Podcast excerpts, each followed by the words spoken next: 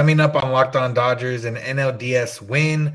Julio went five. The bullpen went the rest of the way. We'll get into what we liked, what we didn't like, and look ahead to game two. That's what's on tap. So make sure to keep it locked on Dodgers. You are Locked On Dodgers, your daily Los Angeles Dodgers podcast. Part of the Locked On Podcast Network, your team every day.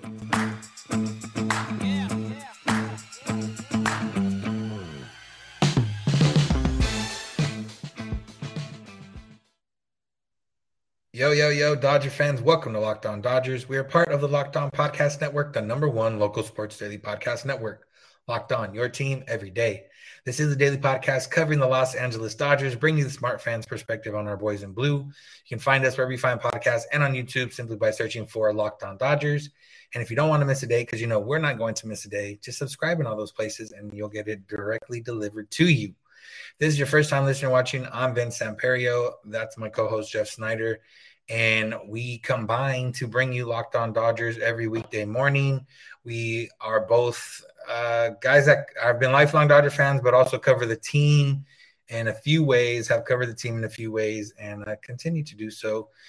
And while we're not quite insiders, uh, we bring the smart fans perspective on our boys in blue every weekday morning. I think I said that like three times. So I think you guys know every weekday morning we're here for you. Uh, but Dodgers won game one of the NLDS against the Padres. It was looking like it might be a not as stressful day early on, then got a little bit more stressful. Uh, but the Dodgers bullpen shut it down. And I guess we can start there because this first segment is going to be about what we liked uh, and what we saw in game one and we'll start with the bullpen because that's what, you know, didn't win them the game, but it was a reason the Dodgers won the game. Yeah, absolutely. After uh after Julio only got through five innings, we knew that they were going to need some big innings from the bullpen. Uh, you know, we'd need probably four relievers, and that's what they ended up using. And uh, they brought in Evan Phillips first because, which made sense because it was that part of the lineup, and you knew at that point you're going to need to get through the Soto Machado part of the lineup twice uh, through the rest of the game. So it makes sense to use Phillips for the first one, and uh, because you know the game's within two runs at that point, you don't know what the score is going to be in the ninth inning when they come up again. So use Phillips there. And then it felt like it was going to backfire because Soto worked a walk and then Machado hit a little dinky tapper down the line that ended up being an infield single. And suddenly it's first and second, nobody out. Uh, but Phillips got a huge strike out of Josh Bell, and then that double play for me, like that double play was maybe the play of the game uh, or the the moment of the game because uh, it was dangerous. It, it's a two run game at that point, and that ball was hit pretty hard. And Gavin Lux made a great play, going to his left, spins around, uh, feeds it to Trea Turner, covering the bag at second. He double clutched, but got it off in time to get it to Freddie Freeman at first base for the double play to end the inning. And I felt like that was the Padres' chance. Yeah, they had couple more base runners the rest of the game, but uh, I feel like that was their chance to get back in the game and tie it or take the lead or whatever. And when the Dodgers got out of that inning unscathed, uh, that kind of took that stress off for me. Yeah, it was one of those. I mean, the day started. We're going to talk about the bullpen. The day started with Craig Kimbrel not being on the postseason roster, which was one of the things that I liked for sure. And as the game got into the bullpen and as it got close, you know, once it was five, it was five three, got into the bullpen. The very least, you don't feel that. Oh man, Kimbrel's gonna pitch the ninth, or Kimbrel's gonna pitch, you know, whatever. You didn't have to worry about that, and you pretty much at this point, for the most part, trust every other arm out there, uh, other than maybe you know Blake Treinen might be the one that you don't trust only because we haven't really seen him, and who knows how he's to come out of every, uh, you know, come out of injury, but you trust everybody else. And, and, we saw exactly that. We saw the, the arms that got them there, the arms that have been good for them the entire season or since they got them in Chris Martin. And, you know, strike one for, for Vince for playoff X factor, Alex Vesia getting five big outs. That was huge. That, that was, you know, saves an arm for tomorrow. And, you know, it, it was big and he's the only lefty in the pen. He got Profar batting from the other side. He got Juan Soto, you know, from the left side and the Dodgers went to Graterol, which was a little interesting in that sense, just because uh, you know the Graterol Machado matchups are fun to watch, but Machado gets the best of Graterol just as much as Graterol gets the best of him. I would imagine uh, it's very close in, in, their ways in the times they faced each other. Uh, but yeah, I mean, like I said, bullpen all good, and they still have the arms ready to go tomorrow. They still have Almonte, they still have Treinen. Um, you know, we don't know exactly what the plan is for Dustin May, who did also make the roster, but he's available. And, you know, Tommy Kahnle is still available. So they still got arms ready to go tomorrow. And I would imagine Kershaw is going to give them a little bit more length than Julio did. Yeah, that I think that's the hope. But yeah, they have, they have, by my count, up to seven relievers available tomorrow, depending on what they're planning on doing with May and Heaney. Uh, but you've got Graterol, who only threw one pitch. He'll be available. Almonte, Kahnle, uh, Martin, I assume, would be available again, having just you know he didn't throw very many pitches in that ninth inning, uh, and then and Treinen. So it's uh, they're in really good shape, despite what AJ Pierzynski might have thought during the broadcast. That uh, uh, I don't know you I don't know if you heard this, Vince, because you were at the game, but uh, when Vesia was pitching in the seventh inning, AJ Pierzynski said I, I I need to write down the exact quote, but I promise you I'm not misrepresenting what he said. When he basically said the Dodgers have used Phillips and Vesia, their two highest leverage relievers. How are they going to get through the last two innings, and who are they going to have for tomorrow? Uh, which suggests to me that perhaps AJ Pierzynski didn't do quite as much homework as maybe he should have coming into this series, uh, because the Dodgers do have a very deep bullpen, and that's something that everybody recognizes, and it's that one of their biggest strengths as a team overall this season and in this postseason. Uh, uh, one thing I am interested to see tomorrow because, as you mentioned, Vesia is their only lefty in the bullpen. You know, not counting Heaney, we don't really know what the plan is with Heaney if they're going to go with a piggyback start or use him as a a true reliever. Uh, but I am interested to see what they do uh, to face Soto tomorrow uh, in Game Two after Kershaw's out of the game. Uh, but Dave Roberts did say after the after the game today in his press conference that he doesn't really think of Soto in terms of left right because Soto's so good against everybody. Uh, but Soto is definitely much better against right-handers. This year he had a 942 OPS against uh, righties, 701 against lefties. Uh, and his batting average wasn't great against anybody this year, but he batted just 210 against lefties, uh, only a 354 slugging percentage. Uh, only seven of his 27 homers came against lefties. So he is definitely better against righties. And the Dodgers do have some guys with with reverse splits or at least neutral splits. So maybe they just go with one of those guys. Uh, maybe Kahnle with that changeup, you know. Uh, but I, I that's something I'm really interested to see in game two. Yeah. And other things we like was the offense, the first three innings of the game, uh, because they, you know, they did what they were supposed to do. They knocked out Mike Clevinger uh, before the third inning. They scored five runs. They looked like they were on the way to, you know, scoring more runs because they were going to get into the the Padres bullpen real early. The Padres bullpen isn't necessarily the strongest bullpen out there, uh, but I guess I'll save the second part of that for the second segment. But yeah, the offense looked good early on. Trea Turner, big home run. Max Muncy clutch two out hit, and then they, you know, didn't really need the home run the rest of the way. They got the rest of the runs uh, via base hits and and anything else that came with it. So that part was fun. Uh, but yeah, we'll we'll get into the other part maybe later. But yeah, offense cool for the first three innings.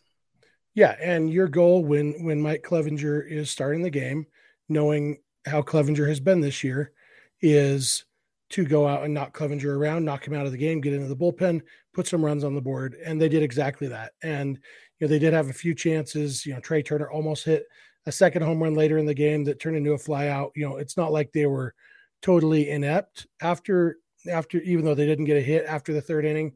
Uh, but yeah, it, it was uh, like you said. We'll talk about the negative in a minute, but getting those five runs off Clevinger, which which with this Dodgers pitching staff, most of the time five runs is all you need. And you know, I I've mentioned before the boomer bust thing. That's a game level thing, and five runs is that's a boom game in the postseason. They won the game on those five runs, and yeah, it would have been nice to get more, but uh, a lot of things would be nice that you don't actually need. Yeah. And the other part I'll add real quick was the crowd. The crowd was into it from the beginning. NLDS crowds have been interesting in the last few years just because the Dodgers have made it to the NLDS so many times, you know, 10, you know, 10 straight years. But it was there from the beginning. The stadium was rocking, and uh, it was a fun atmosphere. Maybe I think a little bit too much hostility toward the Padres and some of their fans, at least from what I saw. But you know, nothing over the top. Just worry more about cheering for the Dodgers instead of berating the Padres. I would say if you're a fan.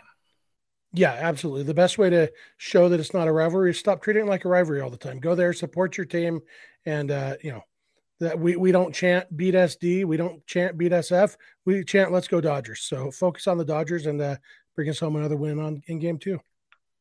Yeah, we're gonna get into what we didn't like, but first let's talk about Rhone because I don't like dress shirts. Dress shirts are annoying. I don't wear them. I I try to avoid them by all times. I'm a t-shirt type of guy. And Rhone can help you out because it can make you look good. It can make you feel good. And you don't have to worry about changing clothes when you go to different activities. You know, if you got a Saturday planned with a bunch of things, Rhone has you covered because the dress shirt was made for radical reinvention and Rhone stepped up to the challenge. Their commuter shirt is the most comfortable, breathable, and flexible shirt known to man.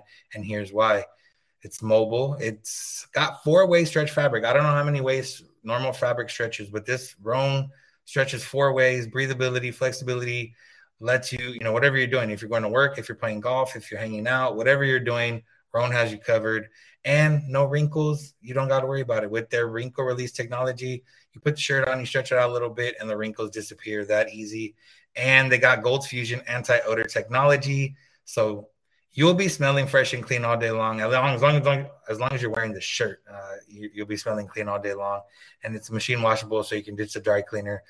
All that out of a t-shirt, that's a lot. Rhone got it. Everything you need right there. And right now, you can get the commuter shirt that can get you any through any workday and whatever else comes next at rhone.com slash locked on with the promo code locked on, and you'll get 20% off your entire order. That's 20% off your entire order when you head to rhone.com slash locked on and use the promo code locked on. It's time to find your corner office comfort.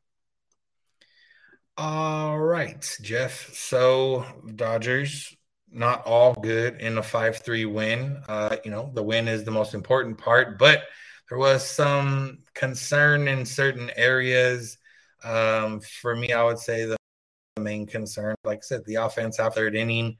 Yes, you get into a Padres bullpen and you're facing, you know, different arms every inning pretty much the rest of the way. But it was, like I said, not a hit after the third inning. They really never really put up a threat. And we've seen this from the Dodgers in the past. Now, yes, different team, different players, everything else. But we've seen the Dodgers get up early, put runs early. You know, this time they knocked out the starter. Sometimes they don't knock out the starter. If you remember game five of 2019 NLDS. They got to Strasburg early, then he settled in and it kind of fell back. And, you know, we all know what happened after that. But yeah, it was, you know, Mookie didn't do much. Freddie didn't do much. Trea Turner almost had two home runs, but did have a home run and a double. Uh, Will Smith had two doubles, but you didn't get the production you wanted. And they did have some chances to break the game open even more. And uh, unfortunately, it didn't work out five runs is good. So, you know, it's a little bit of a stretch to call the offense bad, but the offense from innings four through nine, that's what I didn't like.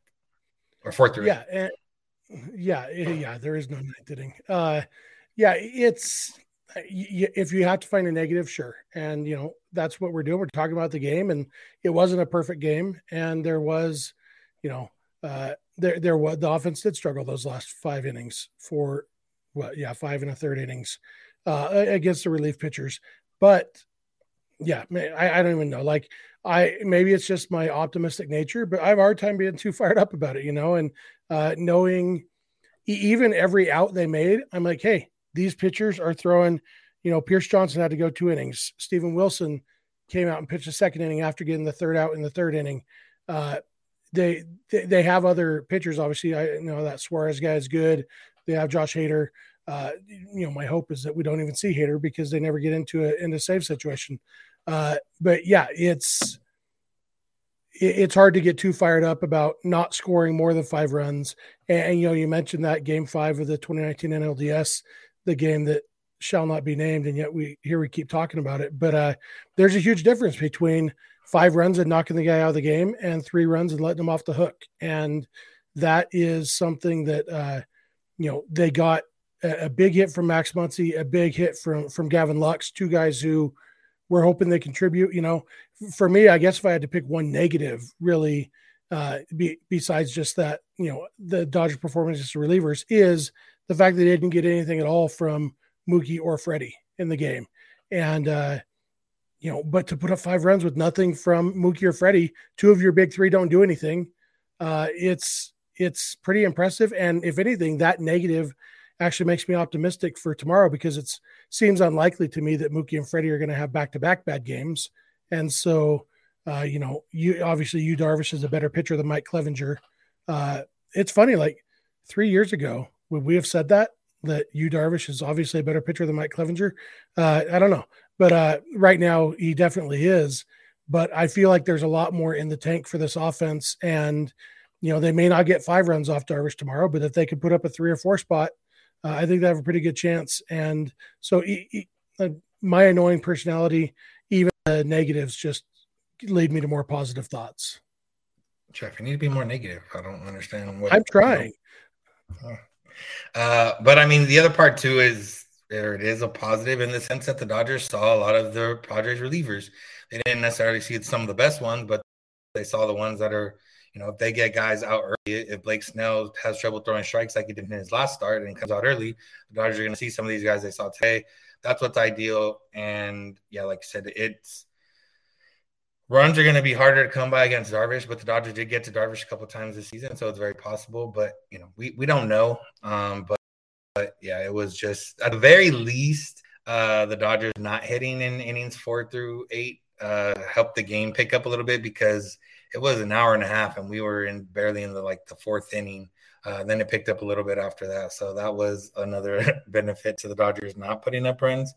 And yeah, I don't know. I mean, other negative I guess Julio only going five and you know losing a little bit at the end, but it was you know it is what it is. It's the postseason. It's very rare that we see Dodger pitchers for whatever reason. Very rare that we see Dodger pitchers you know have some of these dominant games that we see from other guys on other teams. I don't necessarily think it's a bad thing because, like I said, this year the, the bullpen is a strength, and you don't have to really you know worry about it too much if they only go five or or six. But yeah, I mean I guess negative Julio giving up those three runs in that one inning. Yeah, that that's definitely probably the biggest negative for me is that he didn't get deeper in the game. They did have to use four relievers. Again, their bullpen depth is a strength. Uh, off the top of your head, Vince, can you remember the last time Julio allowed three or more runs in a game? Uh, no. His second to last start before the All Star break, that five run game against the Cubs in, in LA. Uh, that was that's the last time he allowed more than two runs in a game, eh, which is remarkable. The entire second half of the season, he didn't do it. And, you know, in, in 2020 or 2021, I mean, Julio was the beneficiary of a lot of run support. And uh, this year, not as much. Later in the season, it got a little bit better, but early in the season, he had some bad luck there. And this was kind of returned to 2021 form of the offense, giving him some run support so that, because imagine if the Dodgers only score one run, this entire episode we'll be talking about Julio picked a terrible time to have a bad game, you know, but because the offense showed up, the story, you know, Julio having a, a bad game, quote unquote, bad game for him, it's an afterthought. It's the thing we mentioned 17 and a half minutes into the episode. Oh, yeah, by the way, Julio wasn't great tonight. Uh, but because the offense showed up and the bullpen showed up, it doesn't matter. And that's that's one of the things I love about this team that most of the time that's the case. If one thing goes wrong, they're going to be fine. It's when two or two or three or four things go wrong that's when they run into trouble. And it was interesting that the inning that everyone thought he might have issues with was the fourth inning because the bottom of the third lasted so long, and he breezed through the the, the top of the fourth, and then you know lost a little bit in the top in the top of the fifth, and I think other part that's also you know if you think about it as a Dodger fan that Freddie and Mookie aren't going to have bad games like that again. You know, the Padres' bottom of the order is still outplaying the top of the order, which if it reverses, I guess it doesn't matter too much. But although the top of the order can do a little bit more damage than the bottom of the order in terms of slug, so I guess that would be a negative. And if you want to have thoughts like that, of eventually the top of the order should get their hits here and there, but that also means the Dodgers should get their hits here and there.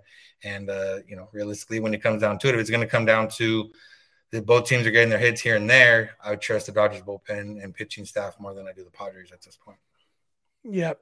Yeah, there's no such thing as a must-win game in game one of a series, but game one of a five-game series really does set the tone for the series. Uh, I don't know how how often the winner of game one wins a five-game series, but I assume it's a lot more than half the time. And uh, it was if the Padres had managed to steal this game with Clevinger starting against Julio, it would have really, really bolstered their hopes. And the Dodgers winning, you know, isn't quite as big a deal. But also on the other hand, because it would have been such a big deal for the Padres, it, it was closer to a must-win game for the Dodgers, I think, and uh, and they won. And so, uh, yeah, I, I got nothing else negative to say. I mean, based on MLB's, you know, what their theory is, this is supposed to be the game you have the advantage in. You know, this is the advantage for being having the buy and everything else. You don't get to face their number one or their number two. And in this case, the Dodgers didn't get to face their number three either. So this was the game that you, you know, had to win as the Dodgers did. Uh, and you know, good good for them and uh, good for us. And we'll get into lineup talk and how we think it's going to go on Wednesday. But first, let's talk about Built Bar because they have Built Bar Puffs. And if you haven't tried these, you are depriving yourself of something that's really great because they got a new flavor. Cookie dough chunk puffs have a light, chewy texture, real cookie dough chunks, and of course, they're covered in 100% real chocolate. All the joys of eating cookie dough without the hassle making it. Plus, it's healthy for you. 160 calories, 15 grams of protein that's perfect. You know, have a snack, have a, a meal replacement if you want, depending how you feel. Uh, but yeah, built.com, go get you a box. Cookie dough chunk puffs. They are great and they're healthy and they're tasty and everything you could want. And it has all built bars are made with collagen protein, which your body absorbs more efficiently and pro- provides tons of health benefits. Eat something that tastes good and is good for you. So go get the cookie dough chunk puff. Whether you need a snack for your workout, late night treat, whatever you need, Built is the perfect protein bar and they taste better than a candy bar.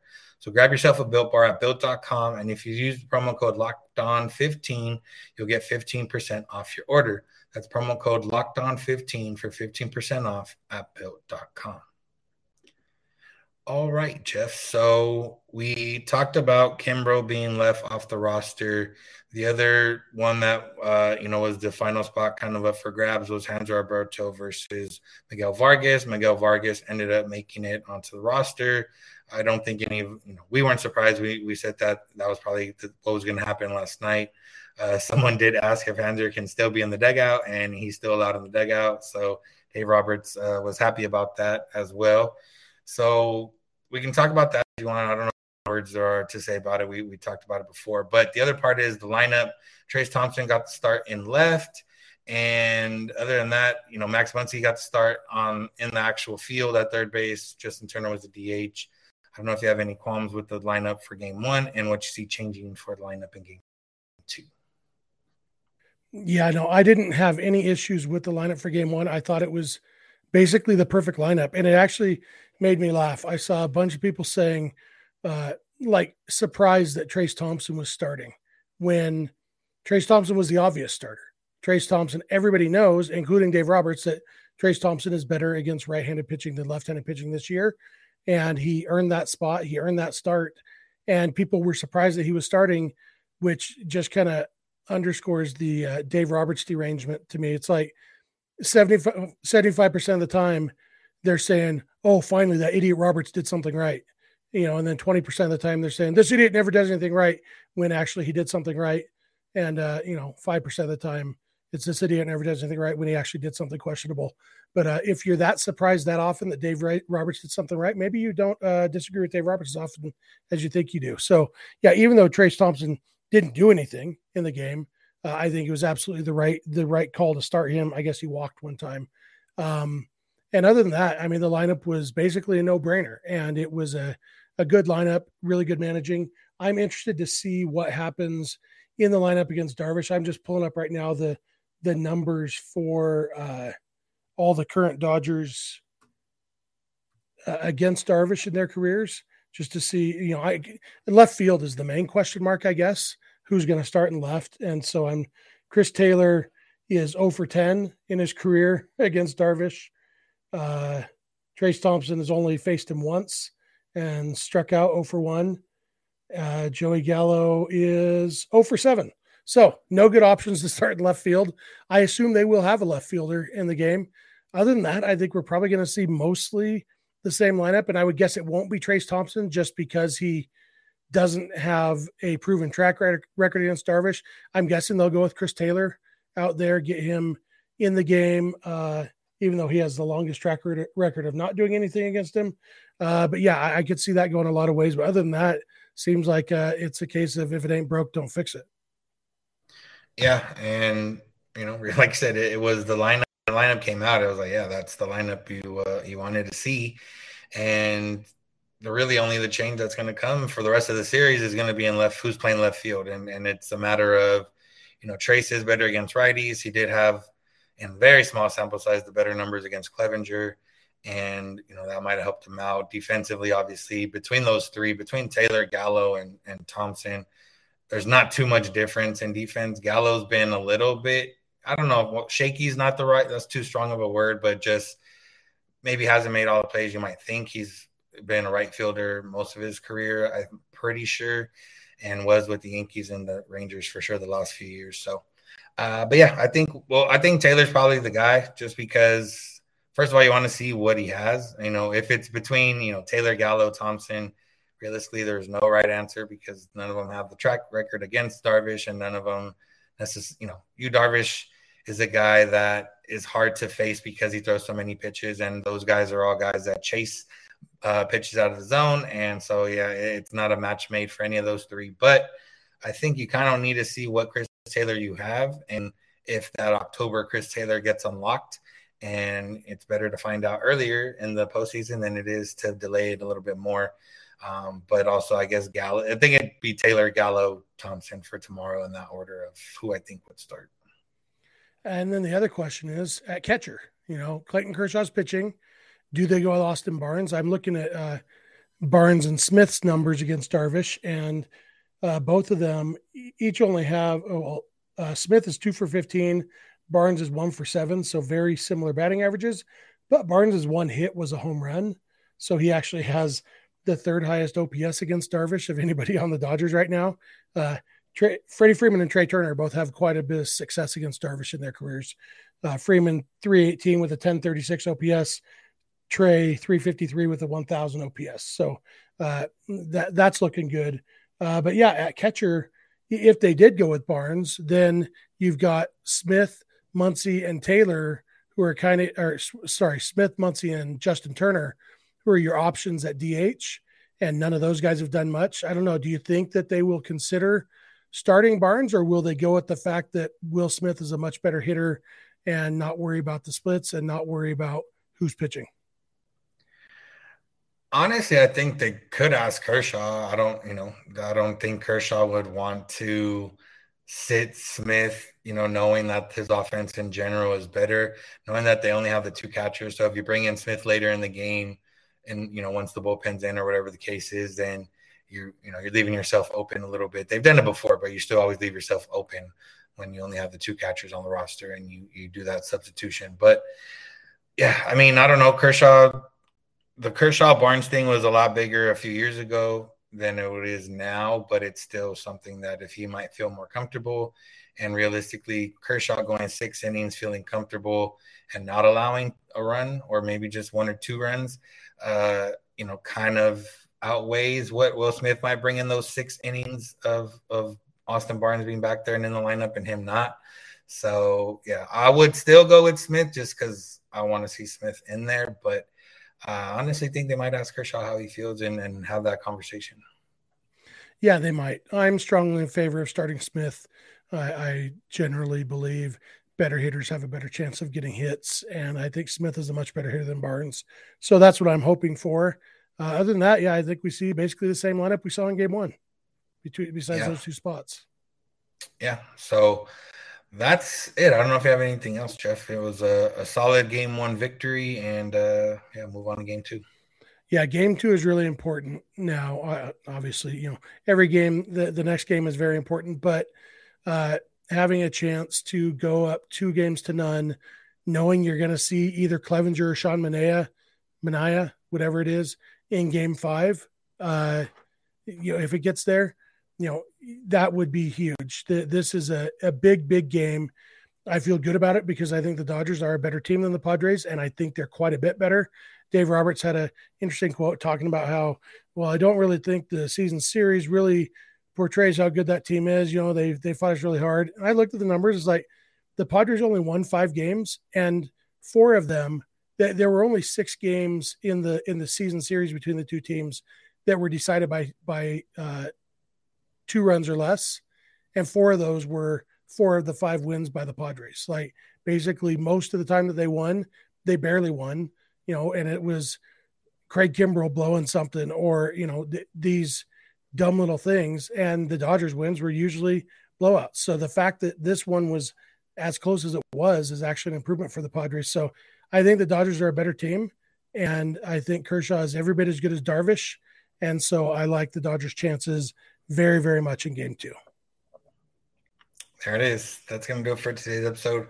Thank you all for listening. Thanks for making Locked On Dodgers your first listen of the day every day. Check out Locked On MLB for your second listen of the day with Paul Francis Sullivan, aka Sully. He's got the number one daily league wide podcast. You can get it on the Audacy app, YouTube, or wherever you get podcasts. That's also where you can find us if you search Locked On Dodgers. You can also find us on social media, Twitter and Instagram at Locked On Dodgers. Jeff is on Twitter at Snydog. I'm at Vince Samperio. DMs are open on all those accounts if you need to get a hold of us. If you need to get a hold of us, there's other ways like email, lockedondodgers at gmail.com or voicemail text at 323-863-5625.